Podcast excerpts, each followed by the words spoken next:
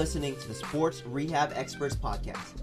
We sit down with some of the most highly regarded experts in the field of rehab, from physical therapists, athletic trainers, and much more. We dive into what makes them tick and hear about the lessons they have learned along their journey. Come listen to what these experts have to say.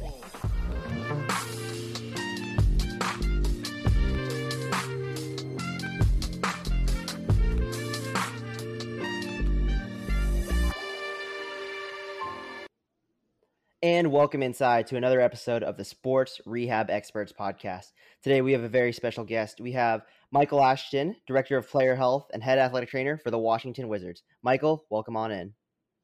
Thank you, Chase. It's a pleasure to be here with you tonight. All right, we've had this podcast in uh, in the works for coming up about a year, so um, I'm excited to kind of get to talk to you a little bit more about your journey. So, kind of tell me a little bit more about you know where you grew up and how you got into physical therapy in the first place. Absolutely. Again, it is truly an honor and a pleasure to, to be speaking with you tonight. So, I was born in Akron, Ohio, but raised in White Sulphur Springs, West Virginia. Small town, maybe 3,000 people, very close knit community. One of those communities where everybody had permission to reprimand you if you were in trouble. you know, so you really couldn't get away with anything. So, yeah. Um, from there, um, I went to High Point University in North Carolina to pursue an undergraduate degree in athletic training. From there, I went to Hampton University in Virginia to pursue a doctorate in physical therapy degree. Worked for about a year and then decided to pursue the journey of manual therapy. So I chose to go to the Ola Grimsby Institute, where I did about three years of schooling. I did a year certification that required me to travel one to two times a month for a year to Fort Lauderdale, Florida. The residency component of it actually had me relocate from DC to Little Rock, Arkansas, where I did a year and actually got to do an apprenticeship at the same time. And then the third year was the fellowship where I had to travel back and forth from Little Rock to Seattle, Washington, one to two times a month for an entire year. So that kind of sums up my education background. And from a work standpoint, primarily worked in outpatient orthopedics for the majority of my career. You know, I had a little stint with the Department of Defense, which was pretty exciting. Did a little bit of home health, did some traveling, physical therapy, consulted with a local university for a little while. I actually got to do some per diem work with a person, well, with a country club in golf. So, kind of been a little bit of everywhere. Now I've landed in my dream job in sports. So, that's kind of a little bit about me. Okay, so Michael, after you went through uh, PT school and then you decided to do the the residency slash fellowship program, what kind of made you want to go back and do even more schooling after you know going through PT school and athletic training school? It was one of those things where you know, again, I practiced for a little bit before I decided to pursue that, and I just wasn't confident in my skills. It was one of those things where there were people that were getting better, and I really couldn't explain, and then there was there were others that weren't. And so, me wanting to be the best for my patients, I wanted to make sure I pursued a residency and a fellowship so I could uh, upskill in my craft. Gotcha. Um, and so at this point in your career, you said you had a bunch of different stops and different aspects of outpatient orthopedics. Did you know that, you know, professional sports was your ultimate goal, or did you kind of know that earlier on in your career while you're going through uh, PT and athletic training school? I knew professional sports was the goal. I mean, really, back in high school, uh, my senior year, that's when I made a decision that I wanted to be a rehabilitation specialist for professional athletes, specifically basketball. Basketball is my first love. I actually played in high school. Me getting injured actually led me to discovering what an athletic trainer was. I mean, I had interest in the medical field because, like many others, I knew I wasn't going to go professional playing basketball. So I figured if I couldn't play, why not treat them?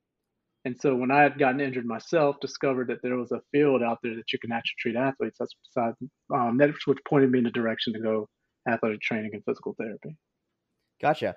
Um, and so I want to talk to you know we don't have to go into every every stop of your your journey in outpatient, but what are some of the things that you learned in like outpatient that you think helped you in your journey to getting into professional sports and some things that you might even use now in outpatient or you know things you use now in professional sports that you've learned from outpatient i would say the reps in professional sports you don't get as many reps because you're not seeing as many people depending on the sport that you're seeing An outpatient, I mean, what is it? The average number of people you see is between 12 and 16 people. Mhm.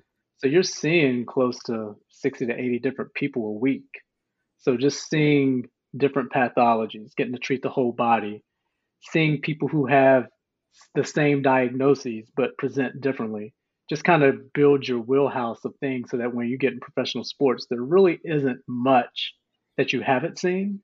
Mhm. But then on top of that, you are exposed to many more resources that you don't have in your typical outpatient clinic. So now you have all those things that you would want when you were in private practice. So when you start in private practice, you just don't have as much. So when you go to professional sports, you now have everything you need to, to serve the, the patient slash athlete slash client. Right. Um, and so, uh, you know, eventually you get into prof- professional sports and you were with the Oklahoma City Thunder. Um, kind of tell us a little bit your, uh, you know, kind of the journey and how you kind of got there. You know, you don't have to get into every specific, but kind of tell us a little bit more about that journey. The journey was long. I mean, very long. I didn't break into professional sports until my 10th year practicing. And what I tell people is I really didn't have the network. So I had to get creative and just getting myself out there. I mean, if you look at my journey, that's part of the reason why I went through the fellowship so I could build my skill set so that when that opportunity came, I would be ready. But it took me actually applying to Exos. So, are you familiar with Exos? Mm-hmm. We have one here in Florida, up in Pensacola. Okay. So at the time, it was called Athletes Performance. And so I was forever, just like many others out there, searching on Google, just looking for openings. Well, I was noticing that a lot of professional sports teams were plucking physical therapists from Athletes Performance, which then turned to Exos. So since I really didn't have a direct connect, I didn't have much of a network, I was like, well, I have to find a way to get there. So maybe once I get there and get that on my resume, learn some of the things that they're doing, maybe I'll become appealing to professional sports jobs, which is basically how I ended up working for the Department of Defense. I was actually on the tactical side of Exos, and I worked there for a year and a half, and then an opportunity opened up in the G League. I applied for it. There wasn't an opening, but the person who responded to me was his interest was piqued because of my manual therapy background. I was dual credentialed as an athletic trainer. And then, of course, I'm here working at Exos, which is known for developing performance therapists. So we kept in contact. A position came open. I interviewed for it and I got it. So I actually started in the G League as a head athletic trainer. Gotcha. What are some of the things that, um, you know, athletes performance and now Exos, you know, kind of created or you know fostered in those therapists that you know a lot of professional sports teams thought were appealing that they were going in and taking those therapists from from the, those locations. I would say you know you're hearing the the title performance therapist. I think their model really really promotes that. I mean that's what their model is all about performance physical therapy bridging the medical and the performance model. So the way that they structure things it makes it really organized. So for me like many others, I took the CSCS, studied, took the exam, passed it. But that information was a little confusing. I mean, you really had to do a lot to make sense of it. The model that Exos had at the time really made sense. And the way that they taught it, really the components of what they taught helped you as a therapist. It helped you communicate across the line with performance specialists, with nutritionists and such. So I think just being in that environment, having to work with those individuals, understanding what they do, helped me in the in the professional setting because you're working with some of those same professionals. Right. So now I want to talk a little bit more about you. You you know you go from Exos into the, the into the G League. Kind of tell us a little bit more about your experience there, and then kind of leading us into the journey where you ended up working for the uh, the main team in the OKC Thunder after that. Well, that was a whirlwind because, like I told you, I had been out of school and practicing for 10 years, but it had been about 13 years since I'd done anything athletic training wise traditionally. Mm-hmm. So it was one of those things here I get hired, you know, I am an athletic trainer, but it's a different mindset. You know, you're when you're an athletic trainer, your job doesn't just apply to clinical. You're now having to dive into the emergency medicine type of things but even just prepping for trips, doing inventory, packing bags. So I was really, really nervous because it's like I hadn't had to tape an ankle and who knows how long.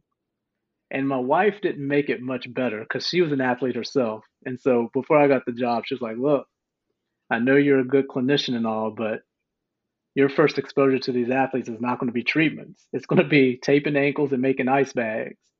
And you can lose a locker room if you can't do either one of them. I'm like, well, I haven't done either one of them in years. So it was definitely it was definitely a big learning curve and I'm very fortunate that they were patient with me. But I was really I was appreciative because forever I felt like I was an imposter because again, I started off with athletic training, then I went straight to PT school. So forever, I carried this athletic training certification, but practiced primarily as a PT. So now it's finally getting the opportunity to actually utilize the athletic training side of things, which was exciting and scary at the same time because it was almost like I had to start all over, you know, just being humble, learning, you know, getting reps, taking lumps on the head as I went. So I was very appreciative of it. So I did that for two years, very steep learning curve. Got the opportunity to go to the parent team with the OKC Thunder and continued doing the same role that I was doing with the, the OKC Blue. Gotcha. Um, and so kind of tell us a little bit about your transition from OKC now to where you are at now with the in Washington. So the transition and now my role is greater in scale and scope. So when I was in OKC, I was a dual credential. I was PTATC, but I w- didn't have responsibilities that catered to the whole department. So really, it's kind of like you're a clinician. You know, you have your caseload, you have your responsibilities, but you know the scale just wasn't as large. I can kind of go deep with scope. Now I'm not only responsible for like I still have the PT and ATC responsibilities. I still carry a caseload. But now I'm responsibility for putting policies and procedures for our whole department in regards to player health. So making sure that I'm getting the players to the specialists that they need, making sure that we have emergency response procedures in place, and not only for the Wizards, but we also have two other basketball operations running under our umbrella. We have the Washington Mystics, which is the WNBA team, and then the Capital City Go-Go, which is our G League. So I have my hand in a lot of their procedures as well. Right. And so I guess when you're looking back at when you were just strictly a PTATC versus now when you're kind of looking at this 30,000 foot view, trying to make sure that you have three different organizations, making sure they're all getting what they need. What are some of the challenges, you know, versus uh, treating, just treating versus now what you have in your role?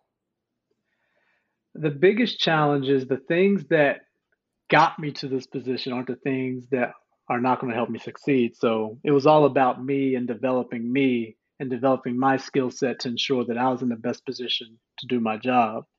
Now my responsibilities have grown to where I have to set the environment to ensure that everybody can grow.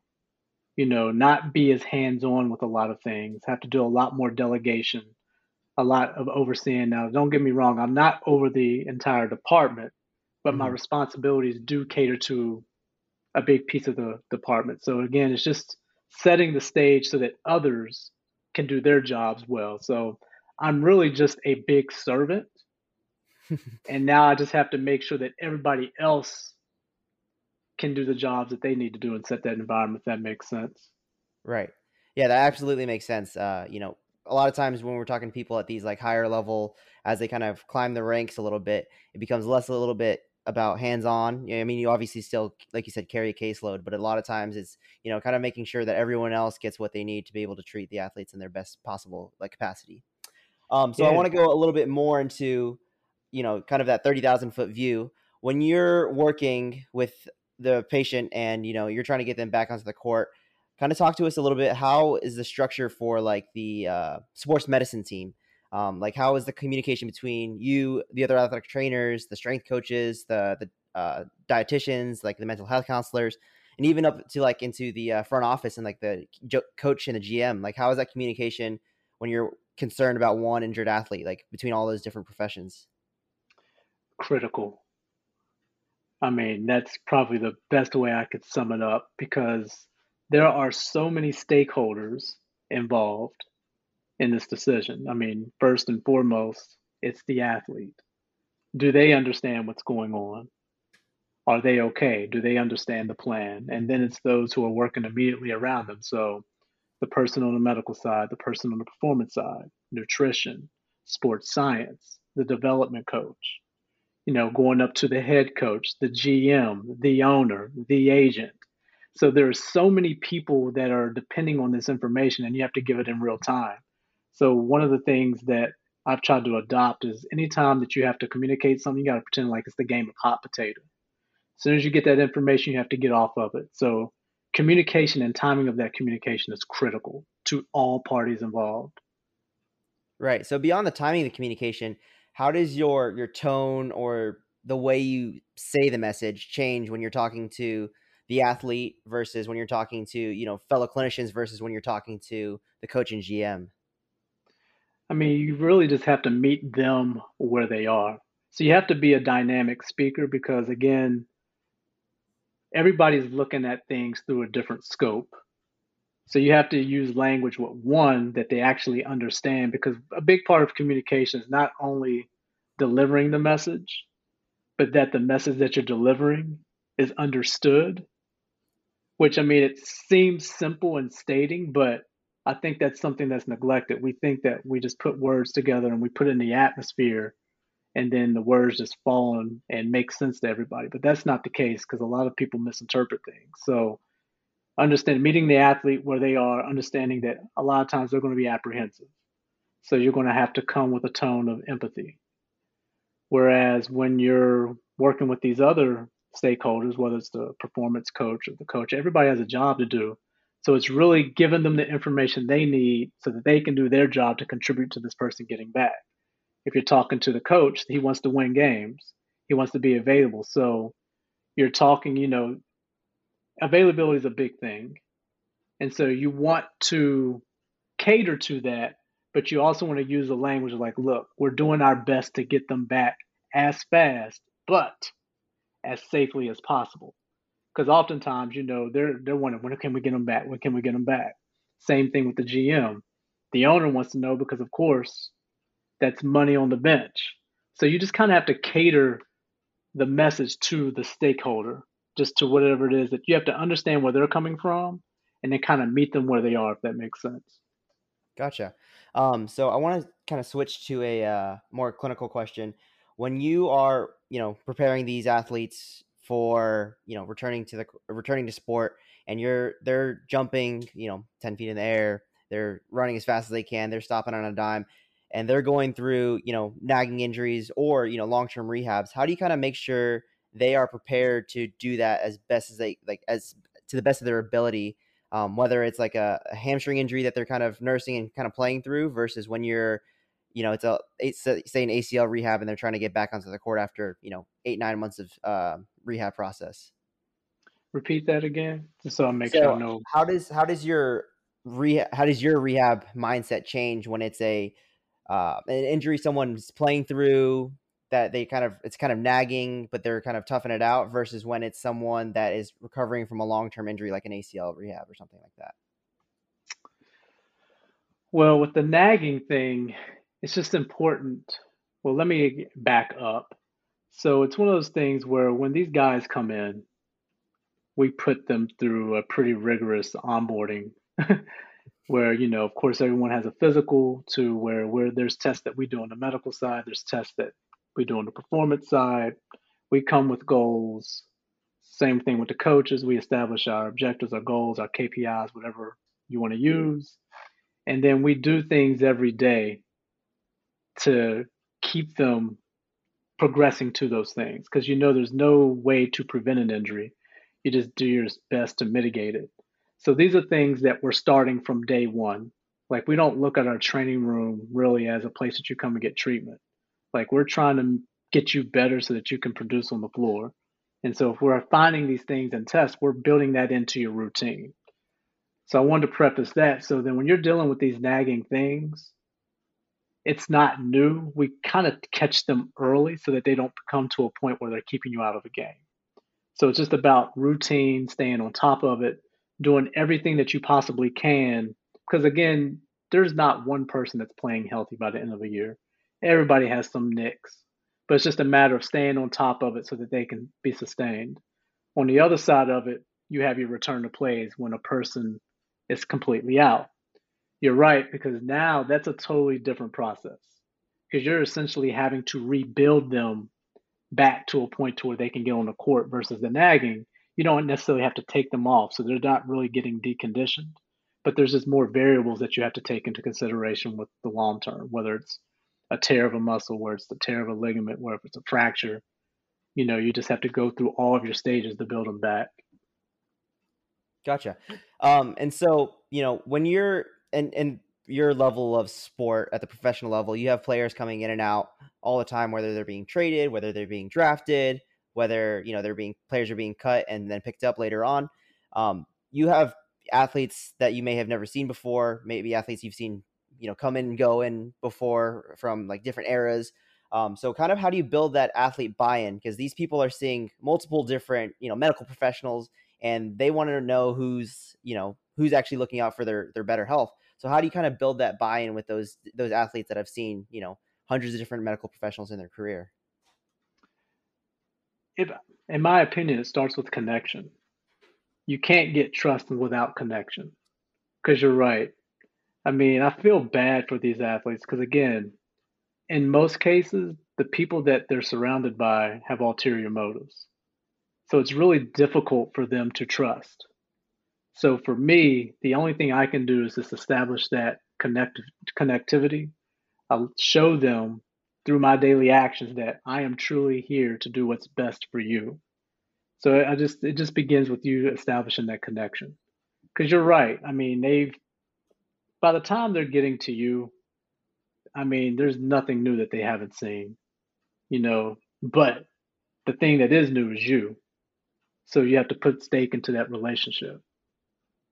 Right, because I, I, can understand why it'd be so hard um, after doing this podcast and hearing, you know, all these different professionals talk about this this topic in particular. You know, they're surrounded by agents that you know may want to are focused on the money. They're worried about coaches who are just focused on winning and may not be looking out for their better health when their body is is their their number one asset. And so, you know, us being in charge, quote unquote, in charge of their their bodies and their health is is one of the most important things. So getting that, like you said, that connectivity is super super important. Um, so I want to talk a little bit more broadly um, about characteristics of sports PTs. Uh, what are some non-negotiables for you know higher level sports PTs that you've seen in your in your career? Something that is absolutely needed um, for someone that's going to work at the professional level. I think you. I wouldn't even say I would just dedicate this to sports, but just in being in the medical field, in physical therapy, but then also bringing it back to the sport. You're dealing with a clientele that doesn't trust, right? So I think first and foremost, you have to have a servant's heart. Like you have to really be there because you want to help people. Because if that's not the case, then it's going to be difficult to, to establish that connection. And then you're not going to really get very far. So I think you need to, to have a servant's heart you need to be a good communicator. Because like we touched on prior to this you have so many people that are involved in this case. In a clinic in most cases it's you the primary care physician and the patient maybe the patient's family.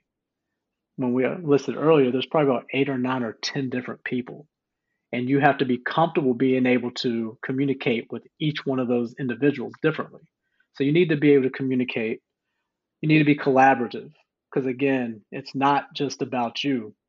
It's just like if you're playing on a team, you got to rely on others, you got to play your role, you have to help out. I think you have to have a sense of humility as well because, again, these jobs are hard to get. Very hard to get. It's I would say because the numbers are less, it's harder to get in these positions than it is than some of the athletes because the athletes outnumber us. so you need to be humble and be grateful for the experience, not, you know, don't take it for granted. So I would say those are some of the top three things. Now, from a hard score, I mean, skill standpoint, I mean, take your craft seriously. You have to have a growth mindset. The moment that you think that you've made it is the moment that every person that you touch goes backwards. And this uh, and our profession is changing so quickly. You can't even keep up with it.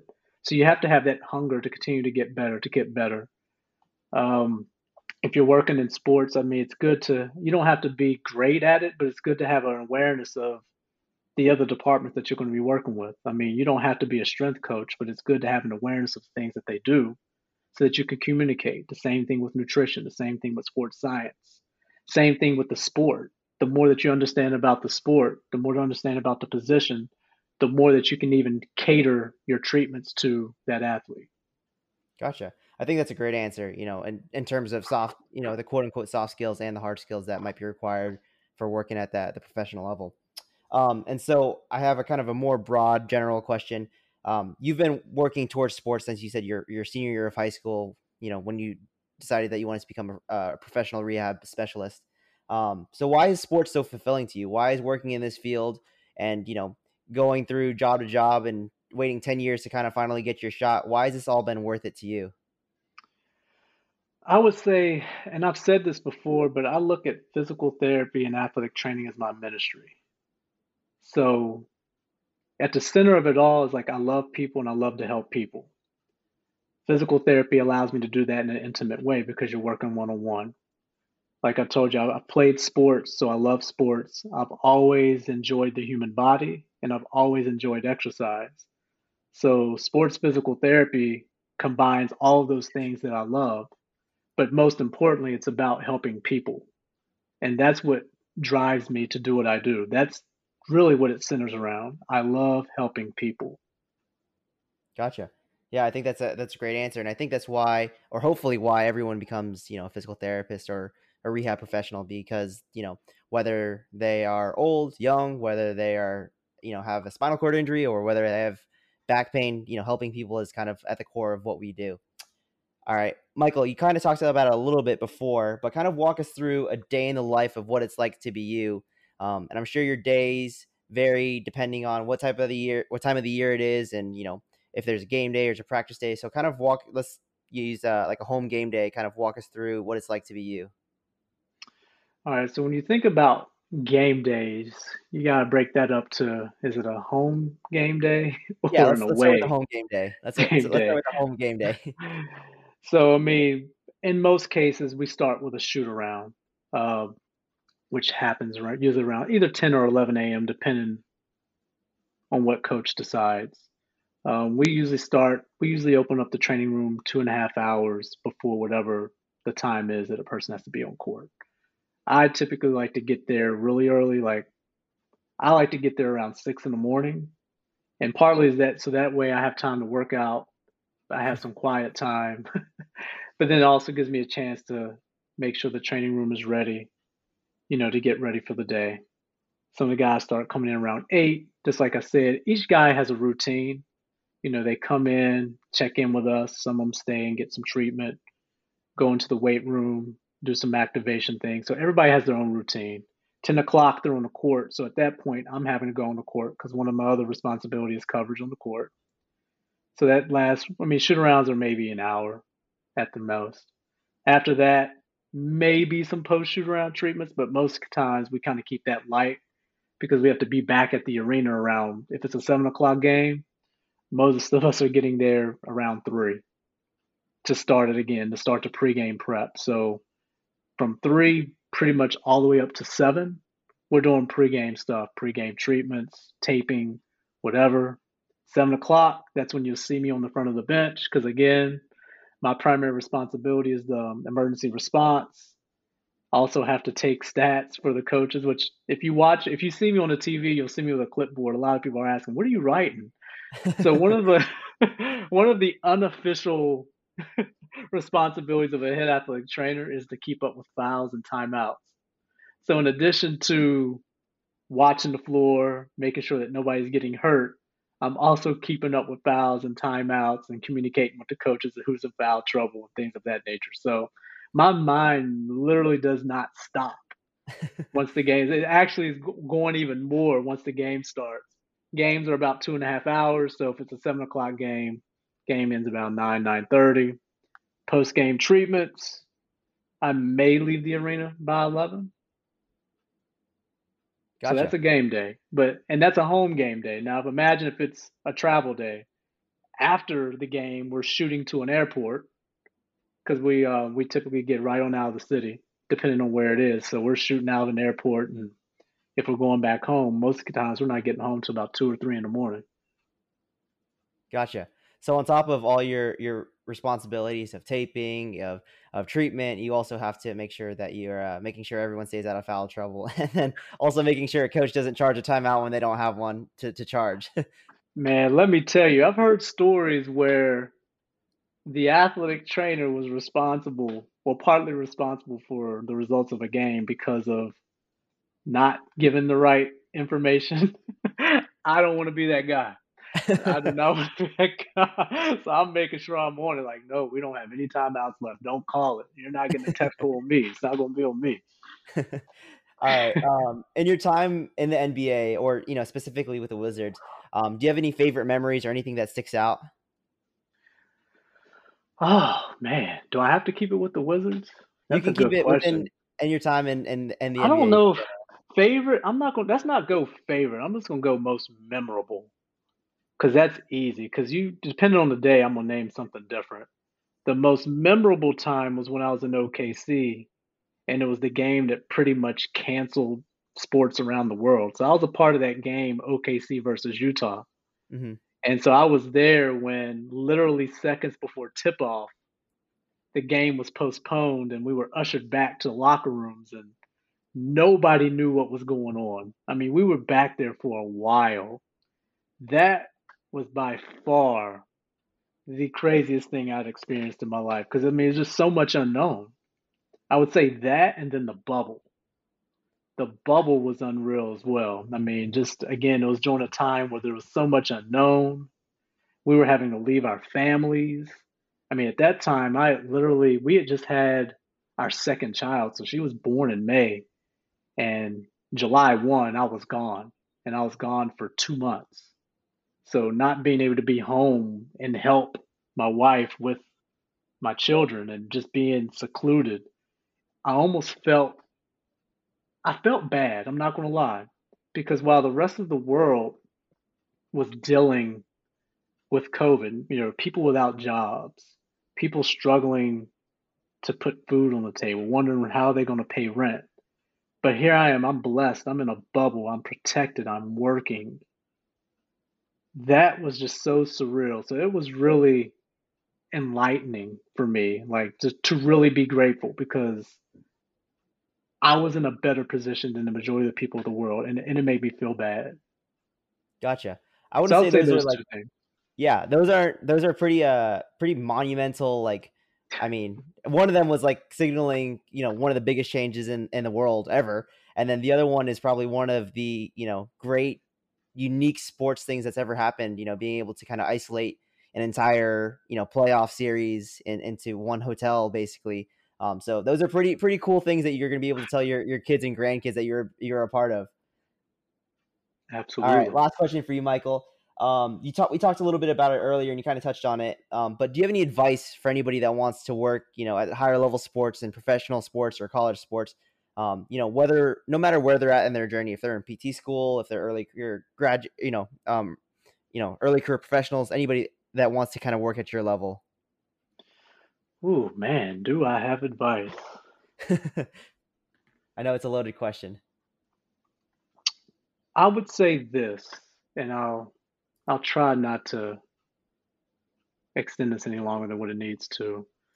But there's a quote that kind of resonates with this. And I don't know who, it was random. I actually spotted on the internet maybe a week ago, but it said, First comes the dream, then the struggle, then the victory. In order to get to your dream, you must go through the struggle, but most people stop because of the struggle just short of the victory. And one thing that I would say to everybody is to like if professional sports is what you want to do, like go after it.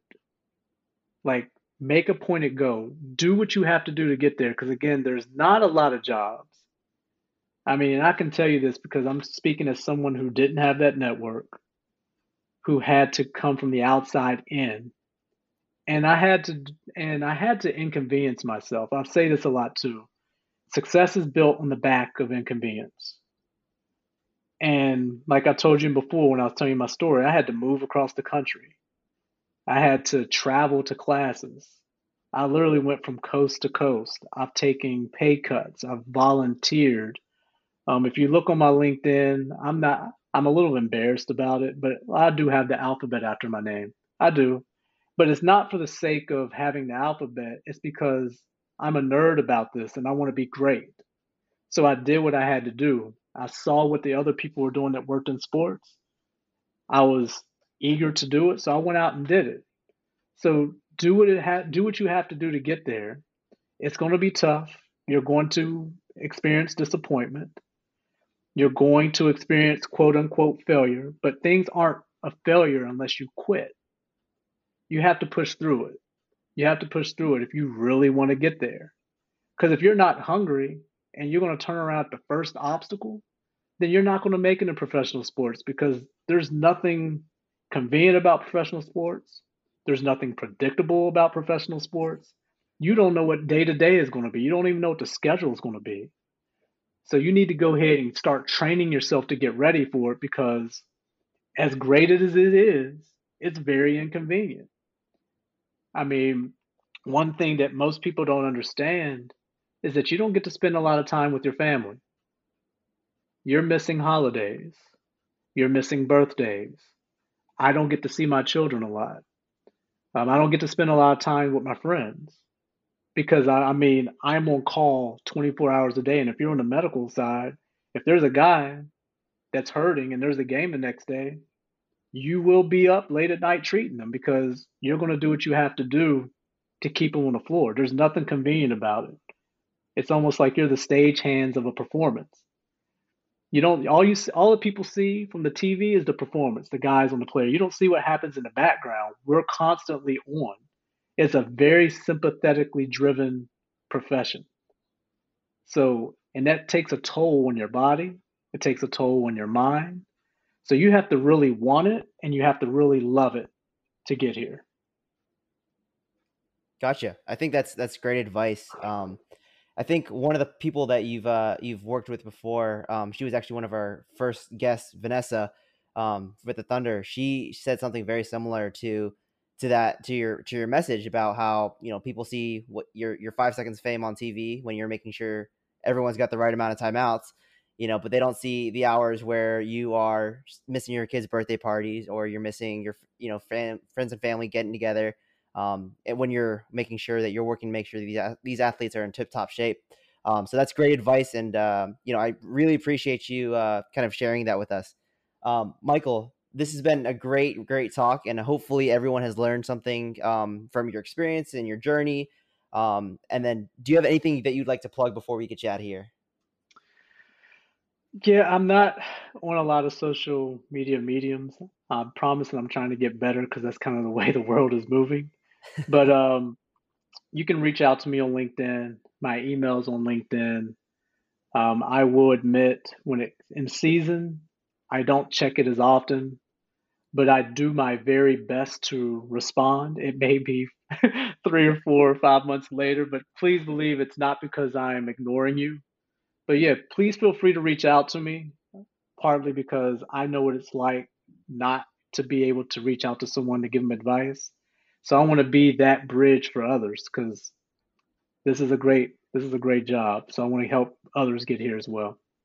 Gotcha. And Michael, I I am one of those people. You know, we we connected a while ago, and you were willing enough that you know a couple months later you got back to me, and I really appreciate you getting back to me because this has been a super enlightening talk for uh, for us. Um, so again, I appreciate everything that you've uh, given to us today. Um, and with that being Thank said, you yeah, this with with that being said, this has been the latest episode of the Sports Rehab Experts podcast.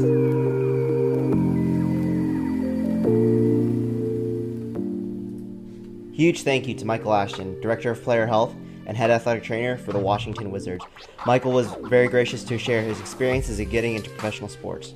If you liked what you heard on today's podcast or want to hear more episodes from great future guests, please like and subscribe to the podcast on Apple Podcasts, Spotify, or wherever else you're listening.